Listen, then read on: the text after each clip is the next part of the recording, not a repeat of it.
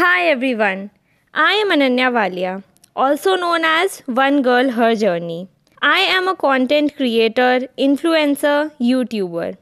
मुझे अक्सर लोग बोलते हैं कि मैं एक सेंसिटिव इंसान हूँ जो कि मैं डेफिनेटली हूँ तो मैंने सोचा कि ऐसे बहुत से लोग होंगे जो मेरी ही तरह सेंसिटिव होंगे राइट सो so, ये एक ऐसा पॉडकास्ट है जहाँ एक सेंसिटिव हार्ट बात करेगा दूसरे सेंसिटिव हार्ट से। जो लोग अभी ये सोच रहे होंगे कि वो सेंसिटिव हैं ही नहीं तो उनके लिए भी ये पॉडकास्ट एक ऑप्शन हो सकता है उस सेंसिटिविटी या इमोशन को एक्सप्रेस करने का। क्योंकि मेरा मानना है कि सेंसिटिविटी या कुछ ना कुछ इमोशन तो सब में होते हैं।